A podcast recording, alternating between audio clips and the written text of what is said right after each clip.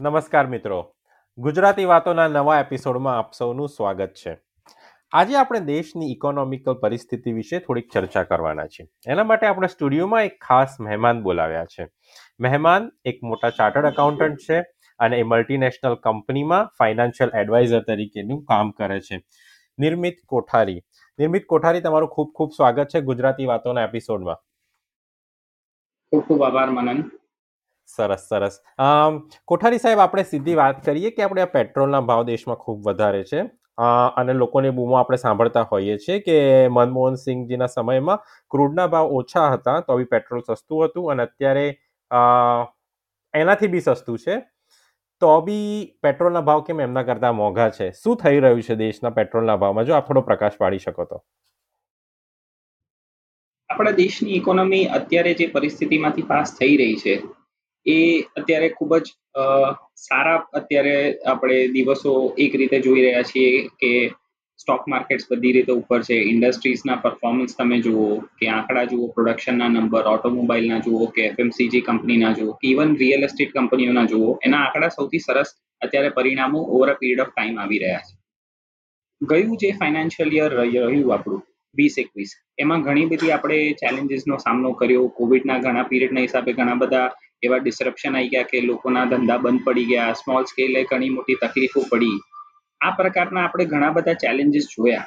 તેમ છતાં આપણે જે પરિણામોમાં અથવા તો જે અત્યારે પરિસ્થિતિમાંથી ગુજરી રહ્યા છીએ એ અત્યારે ખૂબ જ સારી પરિસ્થિતિમાંથી રિલેટિવલી વર્લ્ડના ગ્રોથ અથવા તો વર્લ્ડની જિયોગ્રાફીના કમ્પેરિઝનમાં આપણે બીજા બધા કન્ટ્રીઝ જ્યાં આ રીતની જ પરિસ્થિતિ ઊભી થઈ હતી એની કમ્પેરિઝનમાં આપણે ઘણી સારી પરિસ્થિતિમાંથી જઈ રહ્યા છીએ. એના મુખ્ય ત્રણ કારણો છે. એક છે સર સોરી સર આપણે પેટ્રોલના ભાવ પર જ જો ફોકસ કરીએ તો કે પેટ્રોલના ભાવમાં કેમ આટલી હું એના જ એનું જ કારણ એના એના પર જ પ્રકાશ પાડી રહ્યો છું. અને કેમ છે? આપણે આટલા મજબૂત આપણી ઇકોનોમી મજબૂત થઈ એનું કારણ શું છે? તો પેટ્રોલના ભાવને સીધે સીધો ક્રૂડ જોડે સંબંધ છે. બિલકુલ સાચી વાત છે. ગવર્મેન્ટ જે ભાવે ક્રૂડને ઇમ્પોર્ટ કરે છે, પછી એને ડિસ્ટિલેશન કરીને વેચે છે, એના પર સ્ટેટ ગવર્મેન્ટ અને સેન્ટ્રલ ગવર્મેન્ટ બંને ટેક્સીસ નાખે છે. હવે ગવર્મેન્ટની સૌથી મોટી ઇન્કમના ત્રણ સોર્સિસ છે. એક છે ક્રૂડ પરના ટેક્સીસ એટલે કે જેને કહેવાય પેટ્રોલ અને ડીઝલ પરના ટેક્સીસ બીજું છે જીએસટી અને ત્રીજું છે ઇન્કમ ટેક્સ જો આ ત્રણેયને મજબૂત ના બનાવવામાં આવે અને ગવર્મેન્ટ આપણી પાસેથી ટેક્સીસ ના લે અને પ્રાઇઝીસ પાસ ઓન કરી દે, સસ્તા ભાવે તો આપણે એક આયાત ઇમ્પોર્ટિંગ ઇકોનોમી તરીકે સસ્ટેન થઈ શકે એમ નથી. તમે એક બાજુ જોઈ રહ્યા છો કે એક બાજુ આપણું જીડીપીના નંબર ક્વાર્ટર ઓન ક્વાર્ટર ઘણા સારા આવી રહ્યા છે. બીજી બાજુ આપણું ફોરેન રિઝર્વ આટલું સરસ થઈ રહ્યું છે. ત્રીજી બાજુ ધંધા અને રોજગારના વિકાસોના પરિણામે આપણે જીએસટીના કલેક્શન સુધરી રહ્યું છે. એટલે આપણી ઇકોનોમીને જો કન્ટિન્યુઅસ ઇન્વેસ્ટમેન્ટની જરૂર છે. આપણી ઇકોનોમી એવી નથી કે સોશિયલ ઇકોનોમી છે કે તમે પૈસા છાપી શકો અને તમારે પૈસાની જરૂર ના હોય, કે હોય. તમે તમારી રીતે ગવર્મેન્ટે કન્ટિન્યુઅસ એનું ટેક્સ કલેક્શન રેવન્યુ વધારવું જ પડે. એટલે એના માટે બીજો કોઈ ઓપ્શન નથી ગવર્મેન્ટ પાસે કે અત્યારે તમારે, આપણી પાસેથી પેટ્રોલના ભાવે. પેટ્રોલના કે ડીઝલના ભાવ ઉપર કે ક્રૂડ ઉપર કે નીચે હોવા છતાં તમારી પાસેથી ઓછા ટેક્સીસ લે. તમે બીજી વસ્તુ નોંધ કરી હશે કે ગયા વર્ષના પરિણામમાં કોવિડના આટલા બધા ડિસ્રપ્શન આવ્યા છતાં ગાડીઓના વિચારણ અત્યારે પીક ઉપર છે. દેટ મીન્સ ઇકોનોમી મજબૂત થઈ રહી છે. લોકો પાસે સ્પેન્ડિંગ પાવર વધ્યો છે. તો જો લોકોનો સ્પેન્ડિંગ પાવર વધ્યો હોય અને ગવર્મેન્ટ એમાંથી ટેક્સ કમાઈને અલ્ટિમેટલી જો લોકોના જ ફાયદા માટે પૈસાનું જો યુટિલાઇઝેશન કરતી હોય ગવર્મેન્ટ જો એ ખર્ચા કરવા માંગતી હોય, તે ખૂબ જ સારા ઇન્ડિકેટર છે કે આવનારા દિવસોમાં હજી ઇકોનોમી વધારે મજબૂત થશે અને એના પરિણામો લોકોને જ એનો ફાયદો મળવાનો છે. કારણ કે જે લોઅર મિડલ ક્લાસ અથવા તો જે સર્વિસ ક્લાસ છે, એને તો જે ફિક્સ છે એનો ટેક્સનું ભારણ એ આપવાનું જ છે. પરંતુ આપણા દેશનું એક દુર્ભાગ્ય એ છે કે ગણીને બે ટકા લોકો જે ટેક્સ ભરે છે, એના પર આખો દેશ ચાલે છે. અને તમે ઘણી વખત આ મોદીજી અને બીજા ટેક્સ એક્સપર્ટ્સના પ્રવચનોમાં બી સાંભળ્યું હશે કે આપણા દેશમાં એકથી દોઢ કરોડ પાન કાર્ડ કાર્ડ નવા ઇસ્યુ થયા છે over a period of time એટલે આજની તારીખમાં તમે જુઓ તો દસ લાખથી મોંઘી ગાડી વાપરનારો વર્ગ ઘણો મોટો છે. પરંતુ દસ લાખથી વધારે કે દસ લાખથી પચાસ લાખના બ્રેકેટની અંદર ઇન્કમ ટેક્સ ભરનારો વર્ગ બહુ ઓછો છે.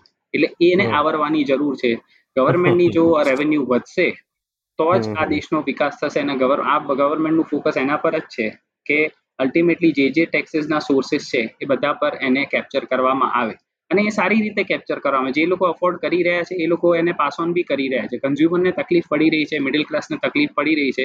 પણ મિડલ ક્લાસની એ તકલીફ થોડા સમય સુધી રહેશે પછી ધીરે ધીરે ધીરે એ લોકો આદત પડતી જશે. એટલે મારું એવું માનવું છે કે આ પેન આપણે બધાએ collectively as a in the good gesture of the country and economy we have to accept this okay sir તમે સરસ એક્સપ્લેનેશન આપ્યું, પણ મારો સવાલ એ છે કે મનમોહન સિંહના સમયમાં ક્રૂડનો ભાવ એ લોકો સસ્તો, મોંઘું હતું તો બી એ લોકો સસ્તા ભાવે પેટ્રોલ કઈ રીતે આપી શકતા હતા? અને મનમોહન સિંહજીના સમયમાં બી ઇકોનોમી ઊંચી તો આવી હતી. સ્ટોક માર્કેટ એમના ટાઈમમાં બી ઉપર ગયું હતું. તો એ લોકો એમનું ટેક્સ મેનેજમેન્ટ કઈ રીતે કરતા હતા? અને અત્યારે કેમ એ લોકો સસ્તા ભાવે આપી શકતા હતા? અને અત્યારની ગવર્મેન્ટ કેમ મોંઘું નથી આપી શકતું? આ મારો એક સવાલ. અને બીજો જ સવાલ એ છે કે તમે કીધું કે જીડીપી સુધરી રહી છે. પરંતુ મેં જે વાંચ્યું છે એ પ્રમાણે આપણી જીડીપી કદાચ નીચે ગઈ છે. તો તમે તમે પ્રકાશ પાડી શકો એના પર, કોઠારી સાહેબ તો. પ્લીઝ કોઠારી સાહેબ. જો જીડીપીનો આપણો જ્યાં સુધીનો સવાલ છે, આપણો એવરેજ જીડીપી ગ્રોથ બે હજાર ચૌદથી લઈને બે હજાર સોળ સુધી લગભગ સાત ટકાની ઉપર હતો. ગવર્મેન્ટના અત્યારના જે મેજર્સ અને ગવર્મેન્ટના જે અત્યારે સ્ટેપ છે તે આર ટ્રાઇંગ કે અત્યારના જે આપણો જીડીપીનો ગ્રોથ છે, એ સાતથી આઠ ટકા કે નવ ટકા સુધી રહે, જેથી આપણે ઇન્ડિયા ફાસ્ટેસ્ટ ગ્રોઈંગ ઇકોનોમી તરીકે ઉભરી શકે. Now as far as comparison between Manmohan સિંહની સરકાર અને મોદી સરકારનો વાત હોય, તો બેમાં ફંડામેન્ટલી કામ કરવાની પદ્ધતિમાં બહુ મોટો ફરક છે.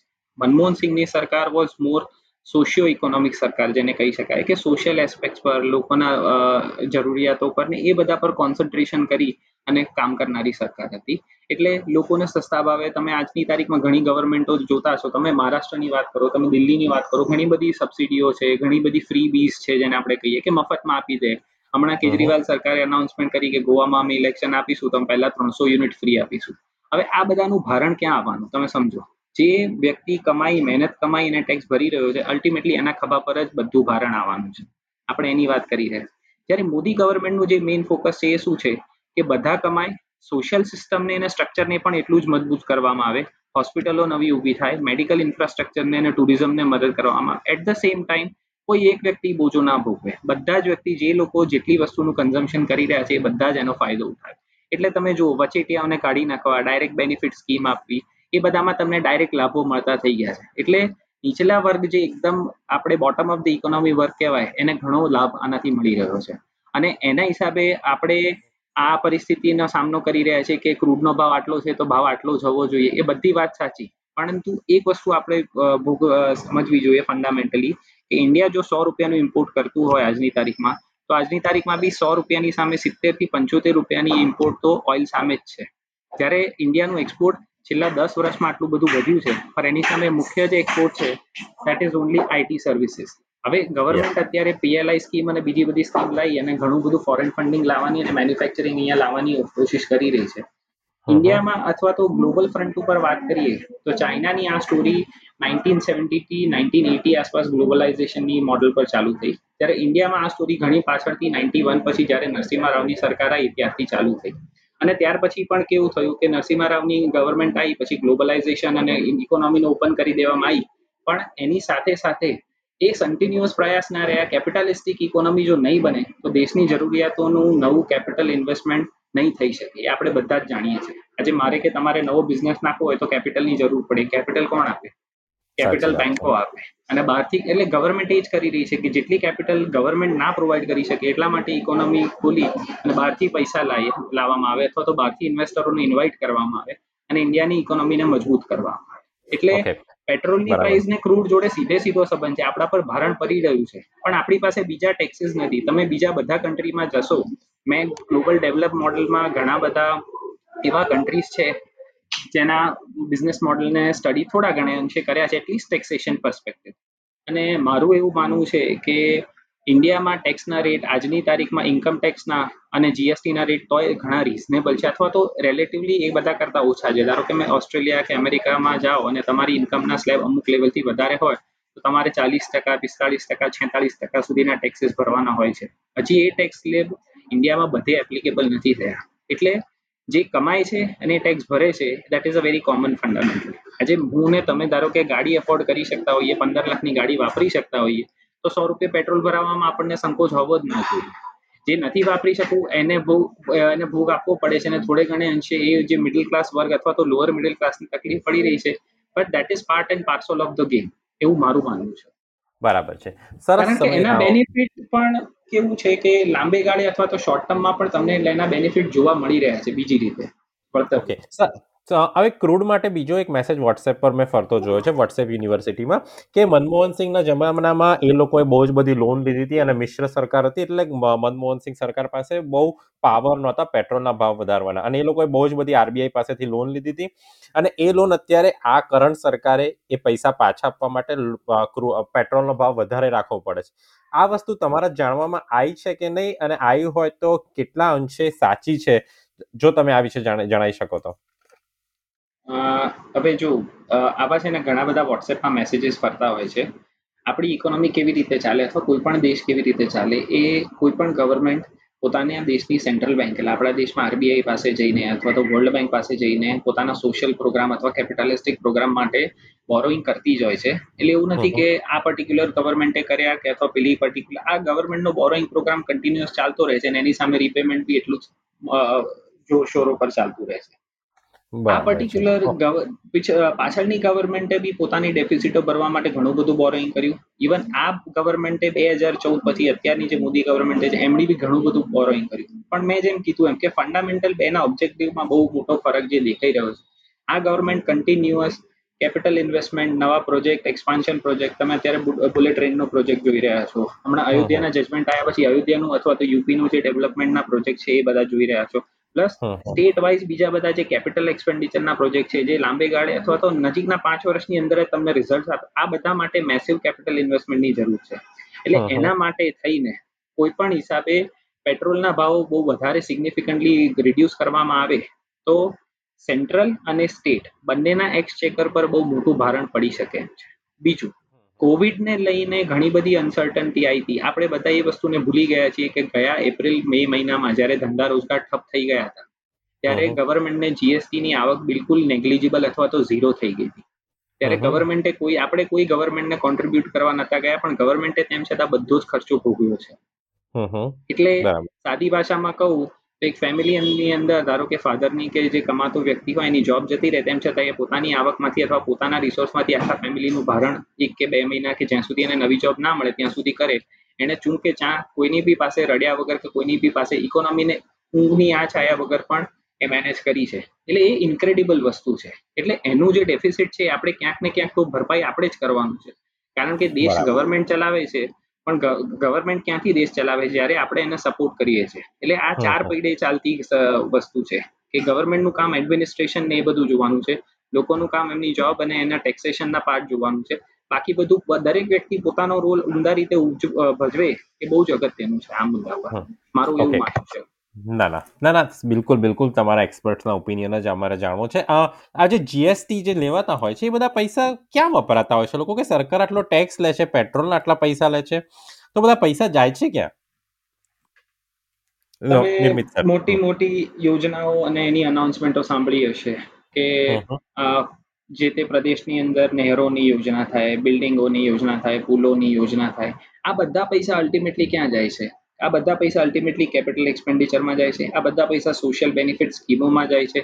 આ બધા પૈસા સ્કિલ ડેવલપમેન્ટમાં જાય છે. આ બધું આપણે જે જોઈ રહ્યા છીએ, આજે નાની નાની આ એક ફંડામેન્ટલ વસ્તુની વાત કરીએ, તો નાનામાં આજે ગવર્મેન્ટ એક ઉડાન કરીને એક સ્કીમની આયોજન કર્યું છે. જેની અંદર નાના નાના સિટીઝને ફ્લાઇટોથી એને કનેક્ટિવિટી કરવાનું આયોજન કર્યું છે. એનાથી તમે જોશો કે કેટલી બધી ટ્રાન્સપોર્ટને એને બેનિફિટ મળ્યો છે. તમે જીએસટીમાં ઈ વે બિલને એના હિસાબે જોશો તો તમને ખબર પડશે કે પહેલા જીએસટી ની ચોરી થઈને લોકો જે ટેક્સ બચાવતા હતા, એમાં કેટલો બધો ગવર્મેન્ટે સુધાર લાવીને કોશિશ કર્યો છે. એટલે અલ્ટિમેટલી પૈસા ક્યાં જઈ રહ્યા છે? તો પૈસા કઈ દેશની બહાર નથી જઈ રહ્યા કે કોઈને જીવામાં નથી જઈ રહ્યા. પૈસા બેઝિકલી બે જગ્યાએ મુખ્ય રીતે જઈ રહ્યા છે. એક છે કેપિટલ ઇન્વેસ્ટમેન્ટમાં જેમાં ફ્યુચરમાં આવનારા પ્રોજેક્ટ્સની તૈયારીઓ કરવા માટે અને એના માટે તૈયારીઓ કરી રહી છે. અને બીજું છે સોશિયલ સ્કીમમાં જેની અંદર middle class lower middle class અને બાકી બધી વસ્તુ જે સબસિડાઇઝ રેટે ગવર્મેન્ટ આપી રહી છે. આજની તારીખમાં બી આપણા દેશમાં જોશો તો ગેસના બાટલા ઘણા સબસિડાઇઝ રેટે મળી રહે છે ઘણા લોકોએ સબસિડી છોડી છે એવો નંબર એક કરોડથી વધારે છે એવા આંકડા કહે છે. પણ હજી બી આજની તારીખમાં સિગ્નિફિકન્ટ અમાઉન્ટ ઓફ લોકો એવા છે જે આજની તારીખમાં એ સબસિડીનો લાભ લઈ રહ્યા છે. એ સબસિડીનો લાભ અલ્ટિમેટલી ભારણ કોણ ભોગવે છે? એ ગવર્મેન્ટ ભોગવે છે. હવે ગવર્મેન્ટ ભારણ ભોગવે તો ટેક્સના ખર્ચામાંથી જ અને ટેક્સની જે આવક થઈ રહી છે એમાંથી જે. ભોગવે એ સ્વાભાવિક છે. એટલે બેનિફિટ ડાયરેક્ટલી કે ઇનડાયરેક્ટલી આપણને પરોક્ષ રીતે કે પ્રત્યક્ષ રીતે મળે જ છે, એમાં કોઈ બીજો ડાઉટ નથી. બીજો એક થોડો કદાચ ટ્રિકી ક્વેશ્ચન હોય તમારા માટે. નોટબંધી વિશે તમારું શું કહેવું છે? સર, આગલી, આગલા ટાઈમમાં થયું હતું. પણ શું એનાથી દેશને કોઈ ફાયદો થયો છે કે નહીં? કે નુકસાન થયું છે? આનો જવાબ બહુ સરળ નથી અને તમે કીધું એમ ટ્રિકી છે સો ટકા. શોર્ટ ટર્મ માટે અગર જોઈએ નોટબંધી પછીના દિવસોમાં જે હાડમારી લોકોને ભોગવવી પડી અને એના જે વિઝિબલ રિઝલ્ટ નતા દેખાઈ રહ્યા એના હિસાબે લોકોમાં એક પ્રકારનો આક્રોશ હતો અકળામણ હતી કે આ નોટબંધી કરવામાં કેમ આવી? અને જો એ લોકોને સમજ પડતા ઘણો સમય લાગ્યો કે ભાઈ આપણા દેશમાં નકલી નાણું અને બહારથી આવનારા જે ખોટી પ્રિન્ટ નોટો પ્રિન્ટ થઈને આવનારું એનું જે સર્ક્યુલેશન કાપવા માટે અથવા તો રોકવા માટે ગવર્મેન્ટે આ સ્ટેપ્સ લીધા અથવા તો ઘણા બધા એવા પોકેટ્સ હતા જેની અંદર પૈસાનું આવી રીતે હાર્ડ કેશનું હોર્ડિંગ થતું તે બધા બહાર આવ્યા અને એનામાંથી ઘણા બધા કૌભાંડો લોકોએ સાંભળ્યા છે. એટલે if you ask me personally તો હા બેનિફિટ્સ બહુ વિઝિબલ બેનિફિટ લોકોને નથી જોવા મળ્યા. અને એ મારો પણ એવો જ ઓપિનિયન છે. પણ હા એનાથી દેશની ઇકોનોમીને ફાયદો થયો કે ના થયો? તો સો ટકા દેશની ઇકોનોમીને એટલો ફાયદો થઈ ગયો. એના હિસાબે બધું ના કાળું નાણું ફરી પાછું રિઝર્વ બેંક અને બેન્કિંગ ચેનલ્સમાં ફરતું થઈ ગયું. આપણે એક ખાલી નાનું એક એક્ઝામ્પલથી સમજીએ કે કોઈ બી ઇકોનોમી મજબૂત ક્યારે બને? જ્યારે એમાંની અંદર પૈસાનું સર્ક્યુલેશન કન્ટિન્યુઅસ ચાલુ જ રહેતું હોય ત્યારે. તમે અમેરિકા અને બીજા બધા દેશો જોશો તો કન્ટિન્યુઅસ પૈસા ફરતા રહેશે. પૈસા આવે પૈસાનો ખર્ચો થાય ફરી પાછા પૈસા ગવર્મેન્ટની તિજોરીમાં જાય ગવર્મેન્ટ પાછા ડિપ્લોય કરે.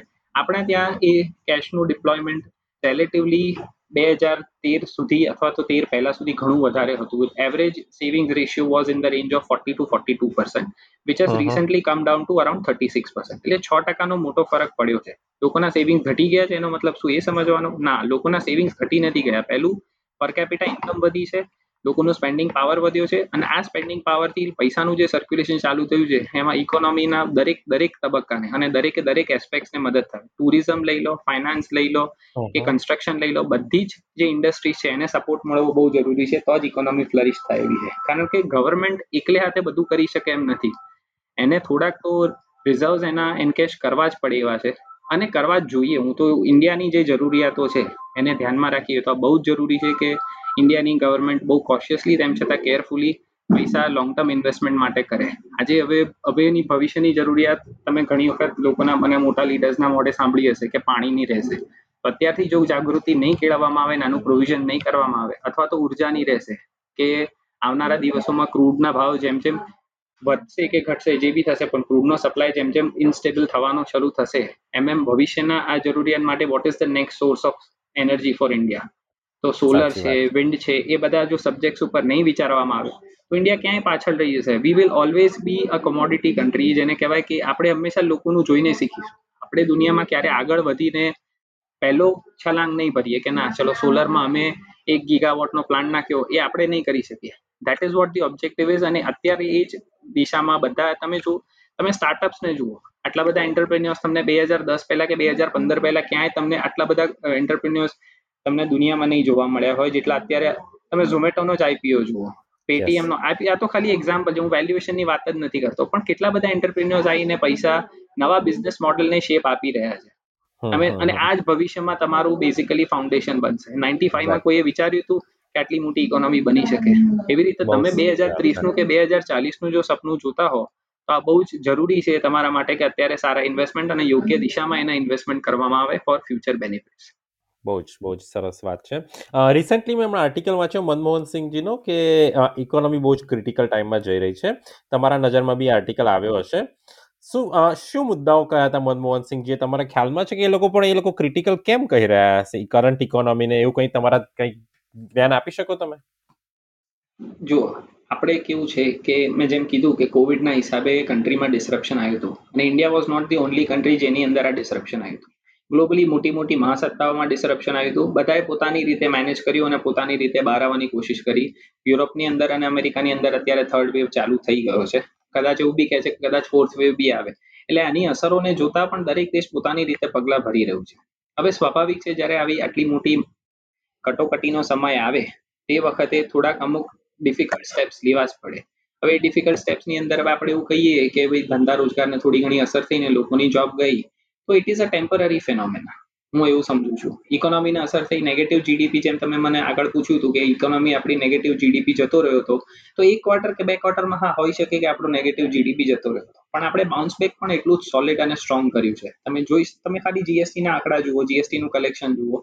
In spite of having COVID personal income tax અને ઇન્કમ ટેક્સના ફિગર જુઓ there extraordinary figures and કોઈ કન્ટ્રી જેની અંદર કોવિડની આટલી બધી અસર થઈ હોય, દિવસના ચાર ચાર પાંચ પાંચ લાખ કેસ આવતા હોય ઓક્સિજનની શોર્ટેજ શોર્ટ ટર્મ માટે થઈ ગયું હોય બેડ્સની શોર્ટેજ થઈ ગયું એમાં પણ તેમ છતાં ઇકોનોમી આટલું સારું કરે that shows a strong resilience જે આપણી ઇકોનોમીની તાકાત છે. હવે એને ખાલી હાર્નેસ અને મજબૂત કરવાની જરૂર છે. કોઈ પણ બહારથી આવીને તત્વો આવી રીતે કહે કે તમને આવીને ધારો કે માંદગી થઈ જાય તમે મેલેરિયા કે તમે કોઈ પણ બીજા ગંભીર રોગોથી ડાઉન થઈ જાઓ અને તમારી પ્રોડક્ટિવિટી ઘટી જાય તો શું તમારી તાકાત ઇનહેરન્ટ તાકાત દસ દિવસ માટે ગઈ ઘટી જાય? શોર્ટ ટર્મ છે તમને ઇમ્પેક્ટ કરી જાય. શોર્ટ ટર્મમાં આ બધા મેજર્સ આવવાના જ છે. ભાવ વધારો થઈ જાય એક્સ્ટ્રીમનો અથવા તો વસ્તુઓની શોર્ટેજ થઈ જાય. આ બધું ટેમ્પરરી છે. લોંગ ટર્મ સોલ્યુશનમાં તમે જોશો મહિના પછી કે દોઢ મહિના પછી એ સિચ્યુએશન ઇમ્પ્રુવ થતી જ હોય છે. એટલે શોર્ટ ટર્મ મેજર્સ તરીકે અથવા તો શોર્ટ ટર્મ તમે આંકલન કરો અસેસમેન્ટ કરો તો હા ચોક્કસ અમુક જગ્યાએ ઘણી અસરો થઈ હતી અને એ અસરો થઈ એમાં કોઈ નકારી શકે એમ નથી. પરંતુ તમે લાંબા ગાળાની દ્રષ્ટિએ જુઓ તો we are back to where we are where we were. And i think we are doing relatively very good and we have a very strong period to come up in times to come. Very good આપણો સમય થઈ ગયો છે, પણ હજી ત્રણ પ્રશ્નો તમે જવાબ જવાબ માગીશું તમારી પાસે. બેંકના રિટર્ન્સ ઘટી રહ્યા છે. પહેલા આઠ ટકા, નવ ટકા હતા, અત્યારે ઘટી રહ્યા છે. એ શું દેશ, એને શું કારણ શું હોઈ શકે? કેમ બેંકના રેટ કેમ વધતા નથી? જે હતા એ ઘટી કેમ રહ્યા છે? ઓકે આનો બહુ સિમ્પલ સવાલ છે. બેંકોનું મુખ્ય ફાઇનાન્સનું કારણ હોય છે. અને ફાઇનાન્સનું મુખ્ય કામ શું હોય છે બેંકોનું? કે ભાઈ તમારી જેની પાસે પૈસા પડ્યા છે એની પાસેથી સેવિંગ્સ ઇકોનોમીમાંથી બધી પૈસા લાવી અને એ લોકોના પૈસાની સેફટી કરવાની અને જેને પૈસાની જરૂરિયાત છે જે લોકો ઇન્વેસ્ટમેન્ટ કરવા માંગે છે ચાહે વર્કિંગ કેપિટલમાં હોય કે કેપિટલ ઇન્વેસ્ટમેન્ટમાં હોય એને ફંડિંગ કરો હવે આપણા દેશની જરૂરિયાત આજે એટલી છે કે cost of capital has reduced has to be reduced otherwise કોઈ મોટું ફંડિંગ આજે બે હજાર કરોડ પાંચ હજાર કરોડ કે એક્સ વાય ઝેડ ફિગર હું તો નાનો વેપારી કે સમજો એની દુકાનની કિંમતો વિથ ઇન્ફ્લેશન ગોઈંગ ઓન આજે તમારે જ અથવા તો તમારો કોઈ પણ સગાને તમે પૂછો ઘરનું કિંમતો બિલ્ડિંગ મટીરિયલની કિંમતો એટલી વધી ગઈ છે. જે કોસ્ટ ઓફ કેપિટલ રિડ્યુસ નહીં કરવામાં આવે તો નવું કેપિટલ ઇન્વેસ્ટમેન્ટ નહીં થઈ શકે અથવા તો થવામાં બહુ સમય લાગશે. અને ઇન્ડિયન ઇકોનોમી આજે અફોર્ડ કરી શકે એમ નથી. જો આપણે ટોપ પાંચ ટ્રિલિયનની ઇકોનોમીનું જો સપનું જોતા હોઈએ, તો કોસ્ટ ઓફ કેપિટલ ઊંચું હોવું જ જોઈએ, એમાં કોઈ સવાલ, એમાં કોઈ બીજો ઓપ્શન જ નથી. કાં તો આપણી પાસે એટલી સરપ્લસ અબેન્ડન કેપિટલ હોવી જોઈએ, અથવા તો કોસ્ટ જે ઇન્વેસ્ટ કરવા માંગે છે એને પ્રમોટ કરવા માટે કોસ્ટ ઓછી હોવી જોઈએ. એટલે વ્યાજના હિસાબે એક સેક્શન થોડુંક નુકસાન ભોગવી રહ્યું છે, અથવા તો જેને કહી શકાય કે થોડા પર જે સિનિયર સિટીઝન્સ ને બધાને વ્યાજની જ આવકનો મુખ્ય આવકનો સ્ત્રોત હોય છે, એને થોડી તકલીફ પડી રહી છે, તો હું સમજીશ હા. પણ બીજી બાજુ તમે કોસ્ટ ઓફ કેપિટલ રિડ્યુસ થવાને કારણે નવા એન્ટરપ્રેન્યોર્સ અને નવા ઇન્વેસ્ટર્સને જે બૂસ્ટ મળી રહ્યું છે, એના હિસાબે job creation research and development અને ઇકોનોમીની જરૂરિયાત અને એક્સપાન્શન માટેનો નવો બેઝ કારણ કે આપણા ત્યાં જોબ એક બહુ મોટો ચુનાવી મુદ્દો ઘણીવાર બની જતો હોય છે અને તમે સાંભળ્યું બી હશે કે આટલા બધા બેરોજગાર છે, આટલા. હવે ગવર્મેન્ટનું મુખ્ય ઓફકોર્સ ગવર્મેન્ટનો એક એન્ડેવેર જોબ ક્રિએશન કરવાનો રહે. પણ ગવર્મેન્ટ પોતે કાં તો જોબ આપી શકે અથવા તો જોબ ક્રિએટ કરવાની ઓપોર્ચ્યુનિટીઝ ઊભી કરી શકે. ગવર્મેન્ટ બે ફ્રન્ટ ઉપર કામ કરી રહી છે. ગવર્મેન્ટ પોતાની કંપનીઓમાં અથવા પીએસયુમાં તો ઓલરેડી જોબ ક્રિએશન થઈ જ રહ્યું છે. એ સિવાય સ્કિલ ડેવલપમેન્ટ કરી અને જોબ ક્રિએશન માટે which is indirect job creation જેને એના માટે પણ એફર્ટ્સ કરી રહી છે અને એના માટે કેપિટલ કોસ્ટ ઓફ કેપિટલ જ્યાં સુધી નીચી ના હોય વેન્ચર કેપિટલ જ્યાં સુધી પ્રમોટ ના થાય, ત્યાં સુધી એક મજબૂત ઇકોનોમીની જેને બંધારણ કહેવાય ને આપણે, મજબૂત ઇકોનોમીનું બંધારણ અથવા તો ફાઉન્ડેશન મૂકવું એ બહુ બહુ અઘરું છે. અને આઈ થિંક આ ગવર્મેન્ટ અથવા તો છેલ્લા સાત આઠ વર્ષમાં આ દિશામાં ઘણા સારા પગલા લેવામાં આવ્યા છે જેના રિઝલ્ટ આપણે જોઈ રહ્યા છીએ. બરાબર છે. સરસ સરસ. તમે ફાઈવ ટ્રિલિયન ઇકોનોમીની વાત કરી. ક્યારે આપણે તમને શું લાગે છે તમારા અનુમાન પ્રમાણે ફાઈવ ટ્રિલિયન ઇકોનોમી આપણે ક્યારે પહોંચી શકીશું?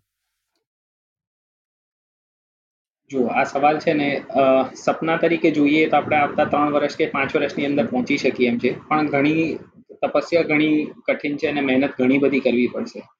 આ દિશામાં એક જ વ્યક્તિ અથવા તો એક જ ડાયરેક્શનથી જો સતત પ્રયત્નો કરવામાં આવે, બધા જ પાસાને તપાસી ટેક્સના ફ્રન્ટથી લઈને આવક અને જાવક બંનેનો હિસાબ કરીએ, તો સો ટકા આપણે ફાઈવ ટ્રિલિયન ઇકોનોમી સુધી પહોંચી શકીએ એમ છીએ. પણ બધી જ ગવર્મેન્ટ બધી જ ગવર્મેન્ટ બોડીઝ એ સાથે મળીને એઝ વન કરીને કોન્સેપ્ટથી જો કામ કરવામાં આવશે, તો આપણે આવતા ત્રણથી બે હજાર પચીસનો પીરિયડ મને એવું લાગે છે કે આપણે પાંચ ટ્રિલિયન ઇકોનોમીની નજીક પહોંચી ગયા હોઈશું. અથવા તો કદાચ એને ઉપર સરપ્લસ થઈ ગયા હોઈએ તો પણ નવાઈ નથી. વેરી નાઇસ વેરી નાઇસ બીજો એક ક્વેશ્ચન ટ્રિકી ક્વેશ્ચન કે જો તમે અત્યારે જો કરંટ ગવર્મેન્ટ નરેન્દ્ર મોદીજીની જે સરકાર જે છે, એમના જો ફાઇનાન્શિયલ એડવાઇઝર તમે હો, તો કયા બે કે ત્રણ પોઈન્ટ તમે એમને આપશો કે જેથી કરંટ સિચ્યુએશનમાં ઇમ્પ્રુવમેન્ટ થાય? જો તમે ત્રણ સરસ પોઈન્ટ મોદીજી તમારી સાથે બેઠા હોય, તો તમે શું મેસેજ આપશો એમને? Just as a discussion Modiji સાહેબ સાથે, તમારા ત્રણ પોઈન્ટ કોઠારી સાહેબ. સૌથી પહેલા આ જે ઇમ્પ્રેશન અથવા તો જે ખોટી ભ્રમણા ઊભી થઈ છે જીએસટીને લગતી અથવા તો ઇન્કમ ટેક્સને લગતી ને બીજી બધી, સૌથી પહેલા એ દૂર કરવાની જરૂર છે. ટેક્સને ટેક્સેશનના સ્લેબને લઈને મને એવું લાગે છે કે ત્યાં થોડીક રાહત આપવાની જરૂર છે. એનાથી થોડુંક આપણે ઇન્કમ ટેક્સના કલેક્શન પર માઇનર જેને કહેવાય ને કે અડધોથી એક ટકા સુધીનો કે કદાચ દોઢ ટકા સુધીનો ફરક પડે એવો છે. પરંતુ ટેક્સ સ્ટ્રક્ચર અત્યારે થોડુંક મને એવું લાગે છે કે થોડુંક કોમ્પ્લેક્સ છે અને એને જો હજી બધું સરળ કરવામાં આવે ઇન્કમ ટેક્સના સ્લેબ આટલા નજીક નજીક રાખવાને કારણે અથવા તો ટેક્સ સ્લેબને જો વાઇડન કરવામાં આવે, તો હજી વધારે લોકોને ટેક્સ બ્રેકેટની અંદર કવર કરી શકાય છે અને આ પદ્ધતિને ટેક્સ ફાઇલિંગથી લઈને ઇન્કમ ટેક્સ કોમ્પ્યુટેશન સુધીની આખી પદ્ધતિને બહુ જ સરળ બનાવી શકાય છે. જેથી લોકોના મતે અથવા તો લોકોના જે અભિપ્રાય બંધાઈ જાય છે કે ઇન્કમ ટેક્સ જીએસટી બહુ કોમ્પ્લિકેટેડ છે, એ બિલકુલ દૂર થઈ શકાય. એકદમ સિમ્પ્લિફાઈડ રિટર્નથી લઈને સિમ્પ્લિફાઈડ ટેક્સ પેકેટની જરૂર છે, એ મારું પહેલું સજેશન રહેશે.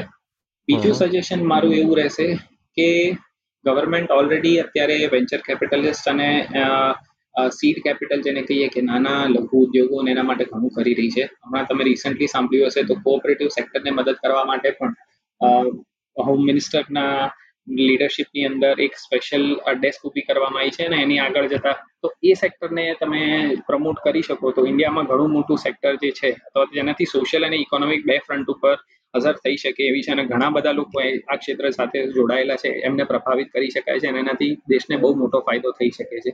તો એ કરવાની જરૂર છે. એ મને મુખ્ય અને ત્રીજું મારું એવું માનવું છે કે એગ્રીકલ્ચર સેક્ટર માટેના રિફોર્મ્સ ને રિફોર્મ્સ કર્યા છે, પણ હજી રિફોર્મ્સ ના એવા ધારે એવા પરિણામ નથી. તો એગ્રીકલ્ચર રિફોર્મ્સ ઉપર જો થોડું વધારે ફોકસ કરવામાં આવે, તો એગ્રીકલ્ચર પરનું ભારણ પણ ઓછું થાય એવું છે. અને તેમ છતાં ઇન્ડિયા આટલું મોટું ટેરેન હોવા છતાં ફૂડની શોર્ટેજ અને અનાજની શોર્ટેજની જે ઘણીવાર આપણને હું સંભળાય છે એ પણ એડ્રેસ થઈ શકે એવી છે. એટલે એના માટે જો આખી એગ્રી સિસ્ટમને થોડીક ફરી એક વખત કોઈક પ્રોપર લીડર અથવા તો કોઈ અનુભવી માણસ આઈએસ ઓફિસર અથવા તો કમિટીની અંદરમાં જો એડ્રેસ કરવામાં આવે તો આ આ પગ આ ક્ષેત્રમાં ઘણું બધું સારું કામ થઈ શકે એમ છે. Okay thank you so much જતા જતા મારે છેલ્લા એક ક્વેશ્ચન એ છે કે તમે દેશની જે સ્ટોક માર્કેટ છે અને મ્યુચ્યુઅલ ફંડ જે છે, એને કઈ રીતે જુઓ છો? અને આની સાથે તમે બીજો જવાબ પ્લીઝ એડ કરી દેશો. જો કોઈએ તમારો ડાયરેક્ટ કોન્ટેક્ટ કરવો હોય, તો કઈ રીતે કરે? અને તમારી શું શું સર્વિસીસ છે? એ બી જો તમે જો શ્રોતાઓને. લગભગ બે હજાર શ્રોતાઓ છે, દરેક જણને જો કોઈકને કોઈકને તમારો કોન્ટેક્ટ કરવો હશે, તો કઈ રીતે કરી શકે, જો તમે પ્લીઝ માહિતી આપી શકો મારી જાતને સ્ટોક માર્કેટનો એક્સપર્ટ કે બહુ મોટો જેને કહેવાય એનાલિસ્ટ તો નથી કહેતો, પણ હું એટલું સમજુ છું કે તમારે જો સારા પૈસાને ઇન્ડિયામાં રહીને કામ કરવું હોય અને ઇન્ડિયામાંથી જ કરવું હોય, તો Indian stock market is one of the best stock markets in India મને બીજા બધા માર્કેટ્સમાં ખાલી યુએસમાં થોડોક અનુભવ છે અને બીજા એક બે માર્કેટનો પણ Indian stock market is currently reflecting what is the true potential of economy is. તમે વેલ્યુએશન ને એનાલિસ્ટ ને ઘણા બધા એવા લોકોના મોડે આ આટલું વેલ્યુએશન છે, આટલા પી આ બધા પર કરવાની જગ્યાએ સારી કંપનીઓ અને સારા ફંડામેન્ટલ સારા કંપનીઓમાં જો નિવેશ કરો, તો તમારે ટાઈમિંગ અને એને ટાઈમિંગ કરવાની ક્યાંય જરૂર પડે એમ નથી. તમે નિશ્ચિંત રહીને ઇન્વેસ્ટ કરી શકો છો અને તમે આરામથી બારથી પંદર ટકાનું રિટર્ન આરામથી કોઈ પણ માધ્યમ થ્રુ ચાહે મ્યુચ્યુઅલ ફંડ હોય કે ચાહે તમારા પોતાના એક્સપર્ટની એડવાઇસથી હોય અને સારા ગાઈડન્સથી સો ટકા તમે કમાઈ શકો છો. India is on the verge of taking a flight અત્યાર સુધી આપણે પેલું કહેવાય ને કે લિનિયર ગ્રોથની વાત કરતા હતા. હવે આપણે ફ્લાઇટની વાત કરીએ છીએ અને સુપરસોનિક ગ્રોથની વાત કરીએ છીએ. એટલે આવનારા દસ પંદર વર્ષ જો થોડુંક આપણે ધ્યાન રાખીએ અને ઇકોનોમી સારા લીડર્સના હાથમાં રહી, તો સો ટકા we will not be number one, economy, but also we will be able to rule the world in times to come in various aspects. કારણ કે જીઓગ્રાફિકલી અને બધી જ રીતે આખા પરિણામો અને આખા સમીકરણો અત્યારે બદલાઈ રહ્યા છે. જે આપણે ઇન્ટરનેશનલ ફોરમમાં તમે છેલ્લા દસ વર્ષની અંદર આપણી ઇન્ડિયાની પ્રેઝન્સ જોઈ છે, એવી આવી સ્ટ્રોંગ પ્રેઝન્સ ઇન્ડિયાની ક્યારેય જોવા નથી મળી. અને એના બહુ સારા પરિણામો આવનારા દિવસોમાં આપણને મળશે. So stay with India invest in India is the only mantra I have been giving for last at least six seven years અને જે લોકોને મારો સંપર્ક આ વિશે કરવા માંગતા હોય જે લોકો આ વિશે જે શ્રોતાઓ તમારા મારી સાથે ચર્ચા કરવા માંગતા હોય એ લોકો મારી સાથે ઈમેલથી અથવા તો મારા મોબાઈલ નંબર પર જે હું તમને શેર કરી દઈશ એની પર મને કોન્ટેક્ટ કરી શકે છે.